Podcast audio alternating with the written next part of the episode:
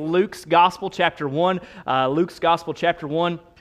Verses twenty-six through thirty-seven will be our main text today. Uh, Luke's Gospel, uh, chapter one, verse number twenty-six. So uh, last week we really talked about the genealogy of Jesus, and uh, we looked at Matthew one and Luke three, and we worked our way through those names because I wanted you to understand that Jesus not only is the Messiah due to his title, but he's due to be the Messiah because of his birth, right? Because of his lineage. And so not only from a biological standpoint, from Mary's genetics, right? But also from a legal standpoint, which is Joseph's genetics. And so we talked about in great detail how he has to have both, because God said so many thousands of years ago, right, that my King, the Messiah, would come from the house of David. Now, God promised that to David himself, that somebody from your lineage will sit on the throne forever, right? And so that was a promise. And if God makes a promise, he delivers.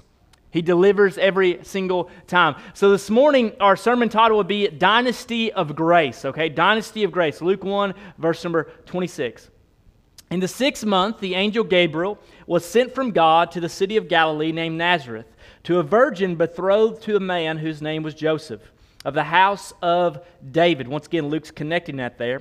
And the virgin's name was Mary, and he came to her and said, "Greetings, O favored one, the Lord is with you." But behold, but she was greatly troubled at the saying and tried to discern what sort of greeting this might be. And the angel said to her, "Do not be afraid, Mary, for you have found favor with God. And behold, you will conceive in your womb and bear a son, and you shall call his name Jesus." Verse number thirty-two, "He will be great and will be called the Son of the Most High. And the Lord God will give to him the throne of his father David, and he will reign over the house of Jacob forever, and of his kingdom there will be no end." Verse thirty-four, "And Mary said to the angel, 'How will this be, since I am a virgin?' And the angel answered her, 'The Holy Spirit will come upon you, and the power of the Most High will overshadow you.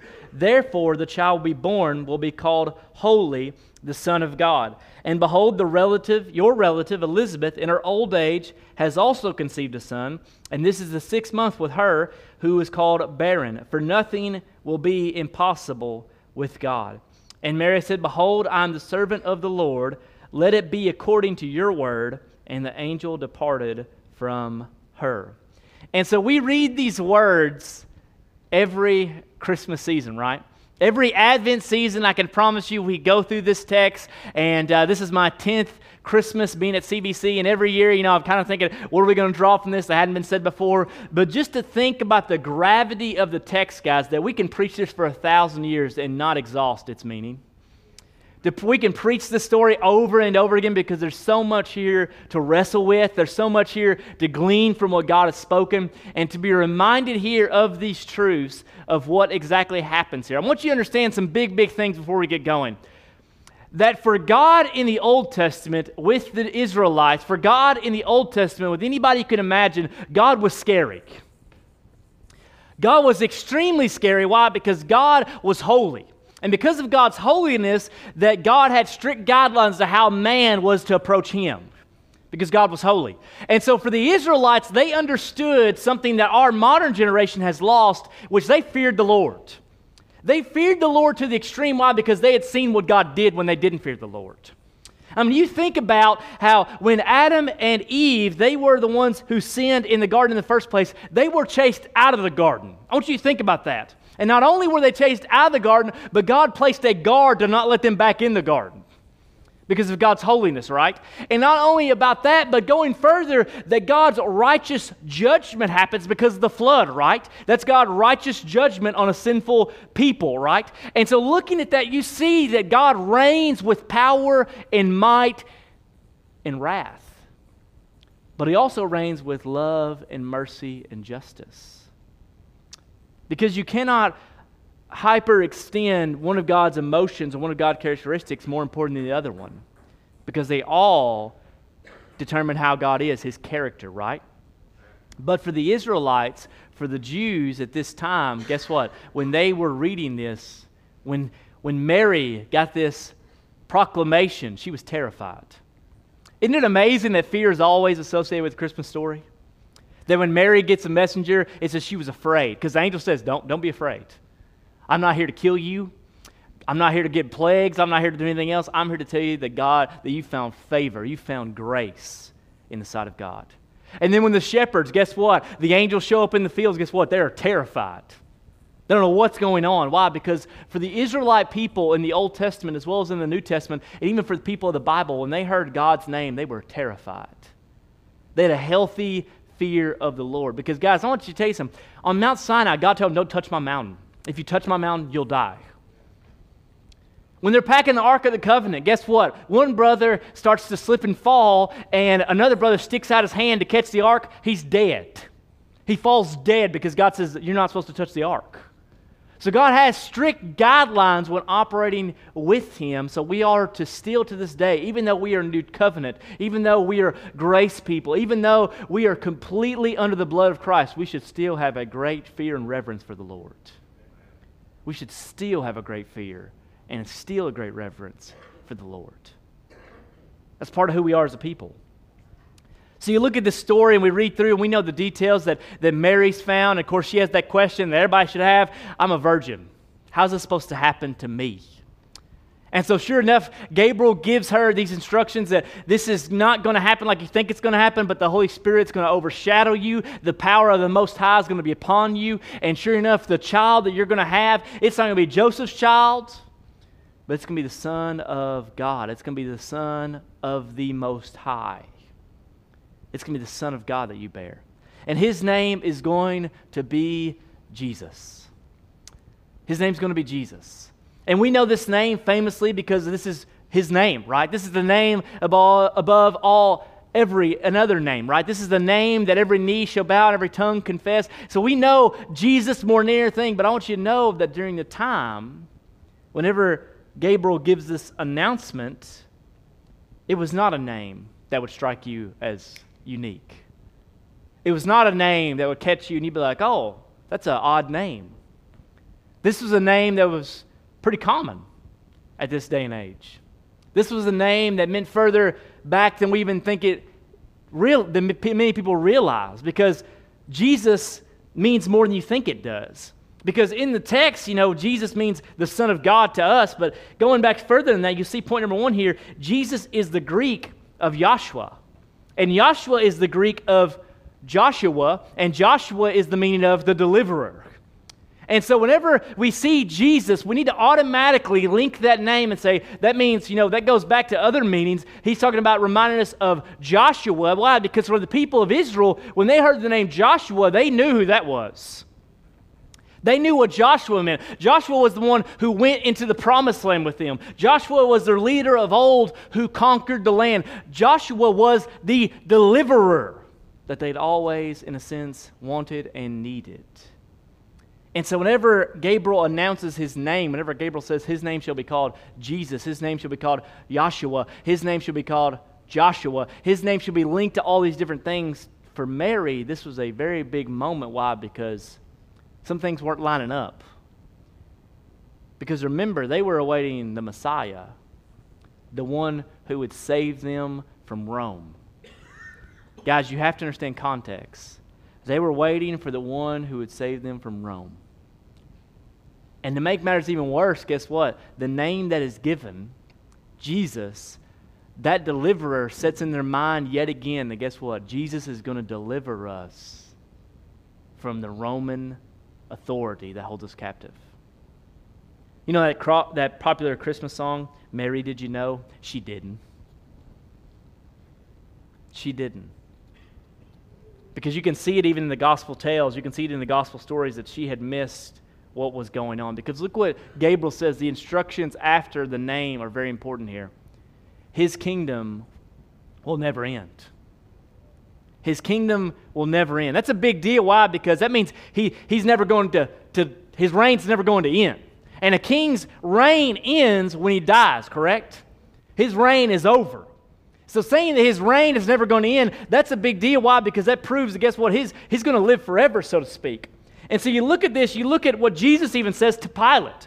When, when Jesus is being interrogated by Pilate, Jesus says these words in John eighteen thirty-six, my kingdom is not of this world. If my kingdom were of this world, my servants would have been fighting, that I might not deliver, be, be delivered to the Jews, but my kingdom is not from this world. So you see this idea that the kingdom Gabriel's talking about, and the kingdom Mary is thinking about, and the kingdom Pilate is talking about, and the kingdom Jesus is talking about are completely different kingdoms, are completely different realms, are completely different agendas to what's fixing to take place in the tiny town of Bethlehem. Because I want you to know that oftentimes the needs you think you have are actually wants, and God's truly aware of the needs you really have. Because you find yourself asking God for wants and wants and wants when really our true, true truth of the gospel is our Heavenly Father doesn't always give you what you want, but He does always give you what you need. He does give you what you need. And that is the truth of the gospel. Because I'll show you this in Matthew chapter one. Whenever um, we're talking about Joseph's side of the story, look what happens here. Now the birth of Jesus took place in this way. When the mother, Mar- when his mother Mary had been betrothed to Joseph, once again they're engaged, legally binded. Before they came together, she was found to be a child from the Holy Spirit. And her husband, Joseph, once again, legally, if you were engaged in this culture, you were as good as married. So that's why you see her husband here, okay? So in order for them to get divorced back in this day, they didn't even have to be married. They had a legal contract of anticipation of marriage, okay? So that's why they were betrothed. That's what that means, okay? So look there. And, and just Joseph, being a just man and not willing to put her to shame, resolved to divorce her quietly. Because remember, according to the law, Mary had been found committing adultery because she was pregnant. Joseph, he's not a smart man, but I can tell you this, he knows that, guess what, if you'd be pregnant, she must not, she must have been unfaithful. So he could have had her stoned, he could have had her killed, he could have had her ran out of the village, but instead he says, I'm going to divorce her quietly so nobody knows. But as he considered these things, behold, an angel of the Lord appeared to him in a dream, saying, Joseph, or uh, yeah, Joseph, son of David, do not fear to take Mary as your wife, for that which is conceived in her is from the Holy Spirit. She will bear a son, and you shall give his name, give his, him his name Jesus, for he will save his people from their sins. He will save his people from their sins. I want you to notice something here. He's not saying he will overthrow the Roman government. He's not saying he will fix world hunger. He's not saying there will be no more wars. He's not saying there will be no more famines. There won't be no more natural disasters. No. What is the angel saying here? He will save his people from the real, true problem they have. He will save his people from their sins. Look what happens here. And then the angel links it back to a promise. And this all took place to fulfill what the Lord had spoken by the prophet. Behold, the virgin shall conceive and bear a son, and they shall call his name Emmanuel, which means God with us. When Joseph woke from sleep, he did as the angel of the Lord commanded him, and he took his wife, and he knew her not until she had given birth to a son, and they called his name Jesus. So that promise there where, you know, the virgin will give birth and they will call his name Emmanuel. To us, that doesn't mean much because we read it every Christmas season. It doesn't mean a whole lot. But for the Jew reading this, which is exactly who Matthew writes to, to the Jew reading this in this time period, guess what? They knew where that verse was from. They, as soon as that was read, as soon as that was announced, they knew that was Isaiah. They knew that was the prophet Isaiah, and they didn't have chapters, they didn't have verses, but they knew it's from the scroll of Isaiah those words are uttered. Because once again, you have to understand context, context, context. Isaiah is one of those books where Bible reading plans come to die, amen? If you don't know what I mean by that, every year some of you are like, I'm going to read the Bible this year. You get to Leviticus, whomp. You know what I mean? Every year you're, you're dredging through the Bible, like, I'm going to read the Word of God. Isaiah is one of those books where it's so long, it's so prophetic, and it's so bizarre, some of the things he says, that you're like, you know, I'm just going to skip to Matthew. What could I miss if I just skip a couple hundred years and get smack dab in Matthew? But for the Jews, for the people this book was intended to with the first gospel, the book of Matthew, when they were reading these words, they knew exactly the reference. Because that quote comes from Isaiah chapter seven, verse number fourteen. And that quote comes from a time in Jewish history that they remember very well. It comes from the exile years. It comes from the years of, guess what? Them being shipped around, them being deported, them being taken away from the very land that God had given them. Because you need to understand something here. The Bible, the Bible always shows us this. The promised land was not the true gift. It was the God who made the promise to give them the land that was the gift. And God was saying, if you're not going to keep my conditions of the covenant, you're not going to stay in my land, which I've given you. So guess what? God made those commandments, made those decrees, because guess what? He wanted them to stay in the land. But Israel over and over again broke the covenant. Over and over again, they didn't do what God asked them to do. So guess what? God removed them from the land. God literally drug them out of the land, so to speak. So exile for the Jews was a big deal. Exile for us should be a big deal, because we are people. Not only should we talk about physical exile, we should talk about a spiritual exile. Because you know what I know about all of us in the room? We long for Eden. We miss it. We miss Eden more than you actually think you do.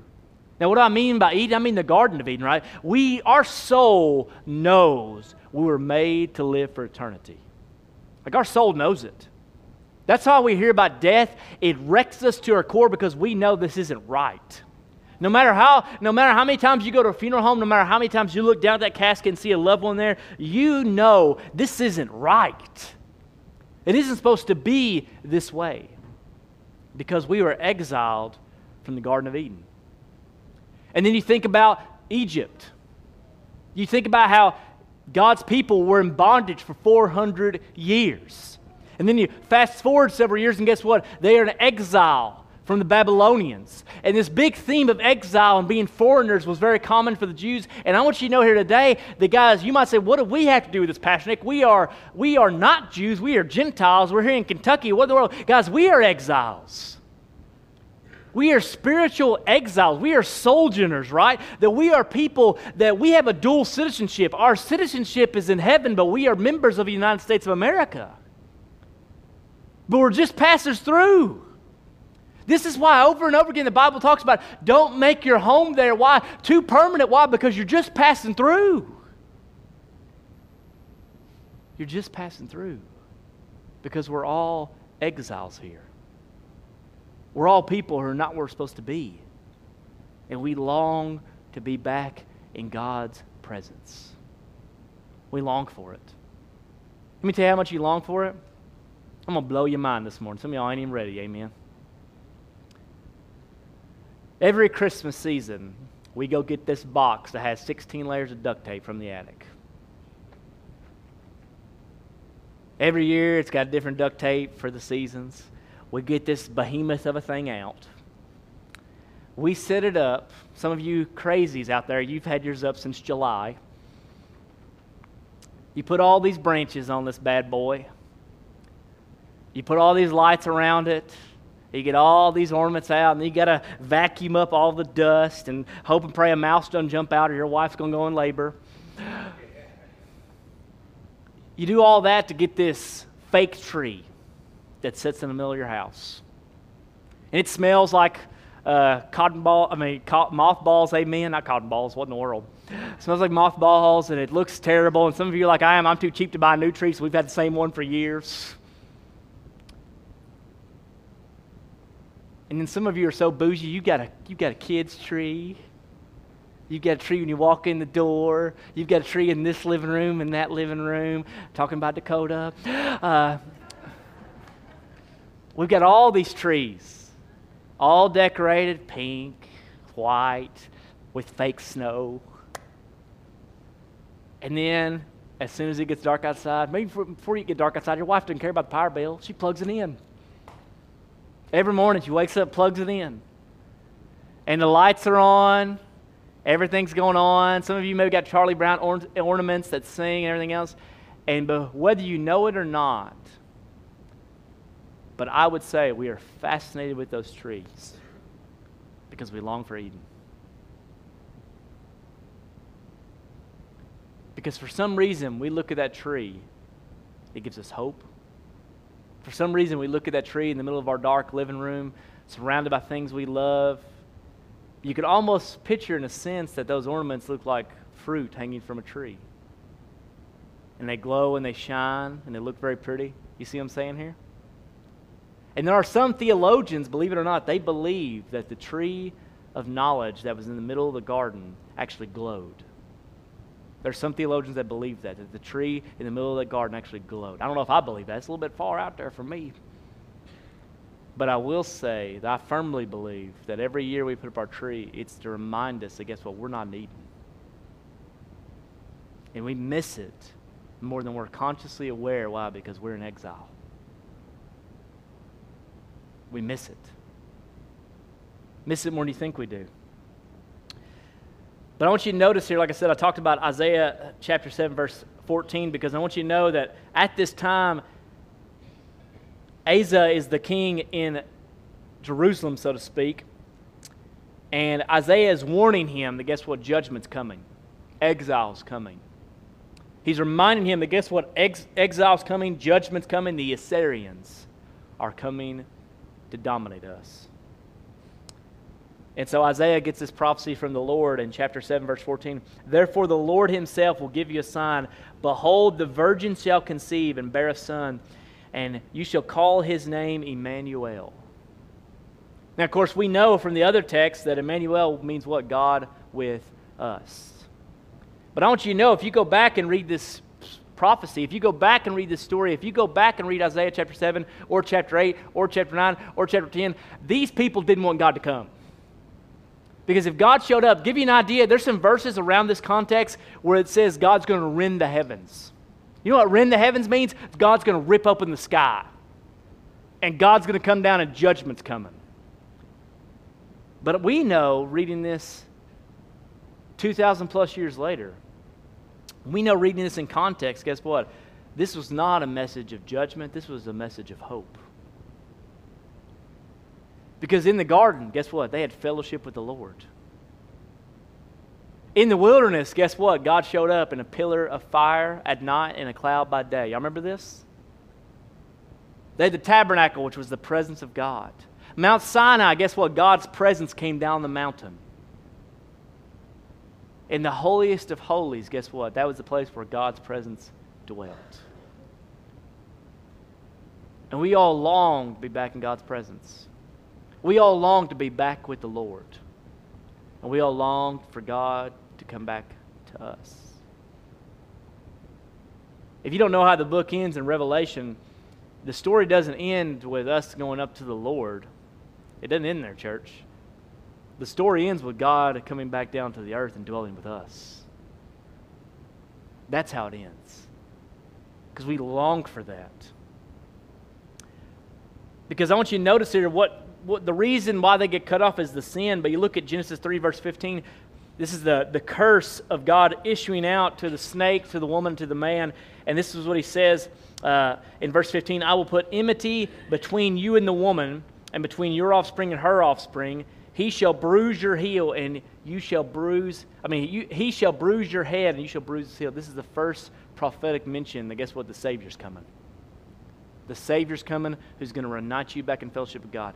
Let me ask you this, church. Do you think when Adam and Eve had Seth that they thought maybe this was the Savior that was promised? I guarantee they did. I guarantee you when they looked at Seth, they were thinking, he's going to get us back in fellowship with God, but he didn't. You can imagine whenever Moses came in to Egypt to come get them out of bondage, every Israelite was whispering, this is the Messiah. This is the one who's come to save us. And guess what? Moses died. And then they had Joshua, and guess what? Joshua died. And then they had David, David died. And then they had all the other prophets and everyone else, and they all died except for this king who was born. Guess what? He would die, but he would live forever. Why? Because he would resurrect himself. Think about the gravity of that. That this was the Savior who would come. And you might say, how, how, how is Jesus able to be perfect? How is Jesus able to be the Savior that we needed? It's because he didn't have a sinful nature. If you did not know this, Jesus didn't have a sinful nature. So what do I mean by this is because he didn't have an earthly father, he did not have a sinful nature. Because his father was God. So his nature, by nature, do you see what I'm doing here? Was perfect and sinless. Why? Because who his daddy was.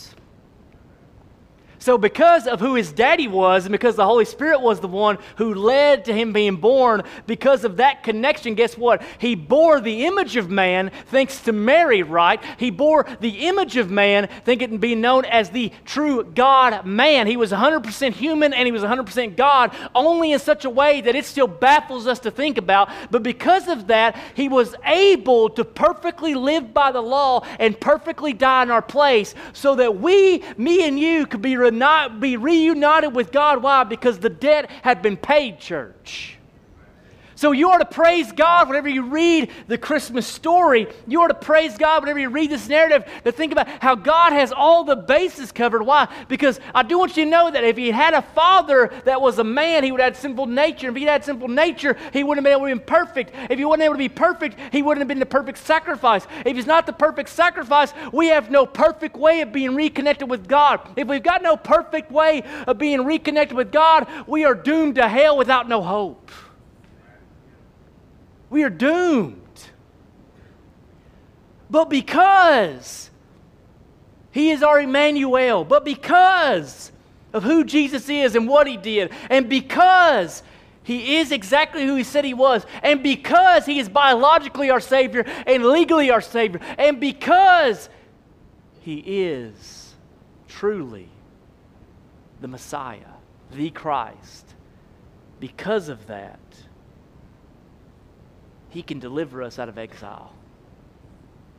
O come, O come, Emmanuel, and ransom captive Israel that mourns in lowly exile here until the Son of God appears. We sing it every single year, but I want you to understand the gravity of this. The Savior we all want is the Savior that takes care of every problem we have. The Savior we all want is the Savior who shows up and guess what? Ca- gas in your car. Well, pow. The Savior we want is boom this, boom that. But the Savior we need is a Savior who can reunite us with God like we once were in the past. That's the Savior we needed. That's why whenever Gabriel tells Mary, he will have a kingdom that will never end, she was kind of like, what? That's why whenever the angel tells Joseph in the dream, and he will save his people from their sins. Because I want you to track with me, church. Track with me for a little bit here. Every problem you have is due to two things. Every problem you have is due to two things. The sin of yourself and the sin of others. Every problem you have is due to the sins of yourself and the sins of others. You know, Joey was back in the booth this morning. He said, he said, uh, Nick, I've got to ask you something. Something's been on my brain. Been thinking about it, been wondering about it. He said, and I, I, I just want to ask you. He said, you know, driving through all this devastation, seeing all these trees broken, all these homes and everything else, he said, I, I just have to ask, you know, did, where was God at? You know, did, did God maybe cause this? That's a fair question. It's a very fair question. He was like, I know he didn't, but I, I just want to know what you would say. And Chris Otter's leaning back in his chair just looking at me. Just, well, he was kind of wondering what I'd say too. And the same, same question I've been asked several times, where was God? Why, how could God allow such a thing to happen? And I'll tell you this today, church. Every time we see such a thing as we saw came through our community on Friday night, it'll remind you that sin has consequences. And I want you to hear me plainly here. I'm not talking about the sins of those people. Nobody could ever say such a thing. Well, that's judgment. You could never say that because you don't know. But I will tell you this, the entire world which we inhabit, the entire world which we call home, is broken due to our sin.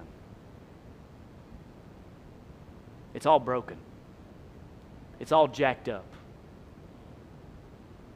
Because if you follow the Genesis narrative, the very sin that we committed went down even into the ground. The Bible talks about how when we fail, all of creation fails. This is why when Paul uses those words in Romans, he talks about the whole earth groans for God to come back. The whole earth groans for God to make it right.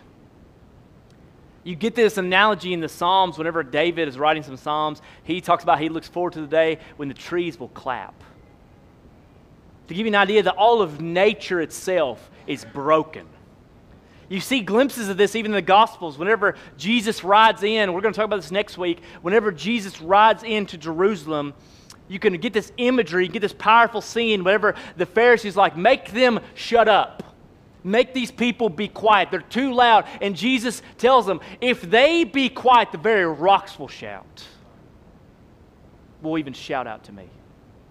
Because you get this idea, guys, that the whole cosmos, everything you see is broken because of sin.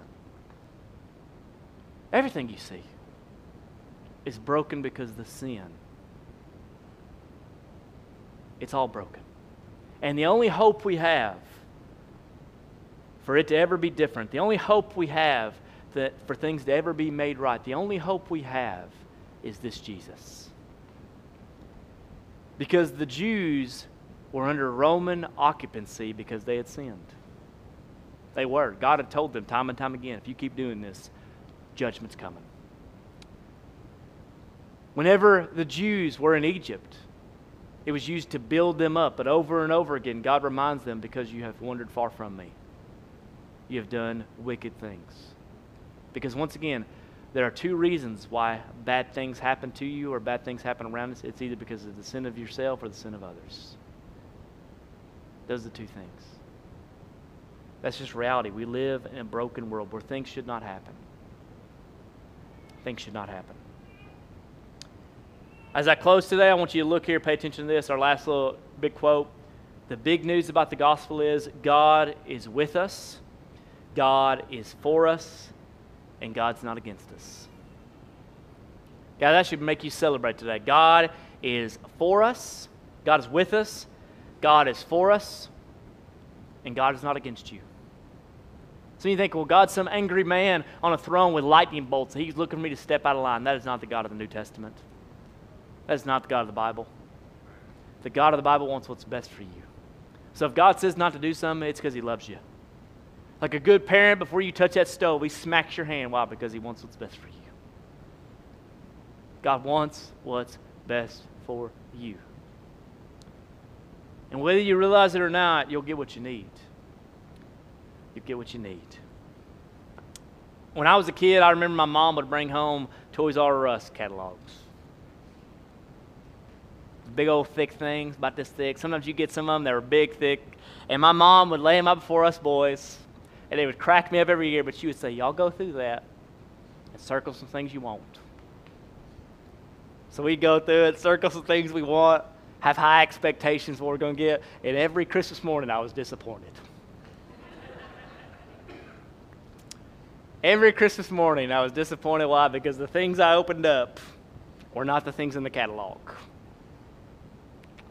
And there were times where we'd open it up and it'd be like, socks. Gee, thanks.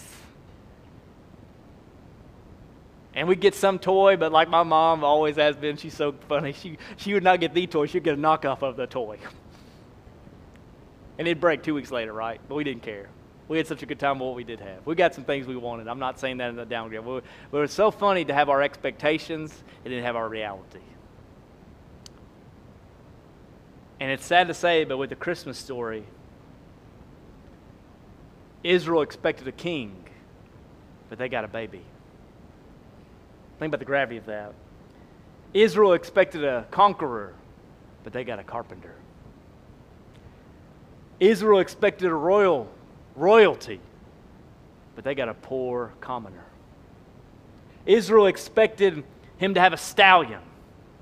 Instead, their king rode in on a donkey. Israel expected a crown, but instead their king died on a cross. If you pay much attention to the gospel narratives, you pay much attention to what God does throughout all of Scripture, what you expect God to do is never what God actually intends to do. He's always turning the world upside down. But if you really think about this, it's going to confuse some of you. Some of you have already lost you. I lost you at Joseph, amen. God's not really turning the world upside down. In all reality, though, God's turning the world right side up. You see this with Jesus more than any other figure. Why? Because he's really, he is truly God, truly man. I'll prove it to you. The lepers come to Jesus. That's brokenness of sin, right? Any disease, I firmly believe, is brokenness of sin. Not because of them, but the sins of all of us, correct? The lepers come to Jesus. Jesus makes them clean. The lame come to Jesus. People who are paralyzed come to Jesus. They walk away leaping. You see the brokenness of sin coming in contact with the precious, holy Son of God, and the Son of God changes them. Can you see him putting things the back way they're supposed to be? Did you notice uh, what the uh, in the book of Acts what the disciples are accused of? They said this about the disciples. They have turned the world upside down. That's what they said about the first church. They have turned the world upside down. Can you imagine if we became such a disturbance in our community that we turned the world upside down? Man, those Calvary people, you can't make them mad for nothing. Those Calvary people, they give more than they take. Those Calvary people are the first to show up and the last to leave church. I don't know about you, but when you say the word Christian, what people expect is not what the Bible says we are. I would love to flip their expectations, amen? I would love to do that with you. And it's only because God has changed us. And it's only because God's Spirit works through us. It's only because Jesus did not come to rule with wrath, anger, destruction, and all those things you pictured a king would do. He came to establish a dynasty of grace. A dynasty of grace where in his kingdom you don't get what you should have got. You don't get what you should have got, because what you should have got was hell. You get what God gives you out of goodness of him, not because of goodness of you. God gives you grace. His grace is sufficient for you. And how can I say that today? Because I know his grace is sufficient for me. The dirtier the sinner, you know what I know? The better the Savior. So how, no matter how jacked up you are, no matter how much you might say, you know, that's good for somebody. It ain't good enough for me. It's good enough for you. Because the thing you need to understand, God doesn't save you based on how good you are. He saves you based on how good he is. That's why God saves you. That's why Christ came. It's to bring you back into a relationship with the Father. How could Jesus bring us back in relationship with the Father? Because he's always in a relationship with the Father. He's always in a relationship with the Father. So he could bring us in because we had been the ones who had ran far away.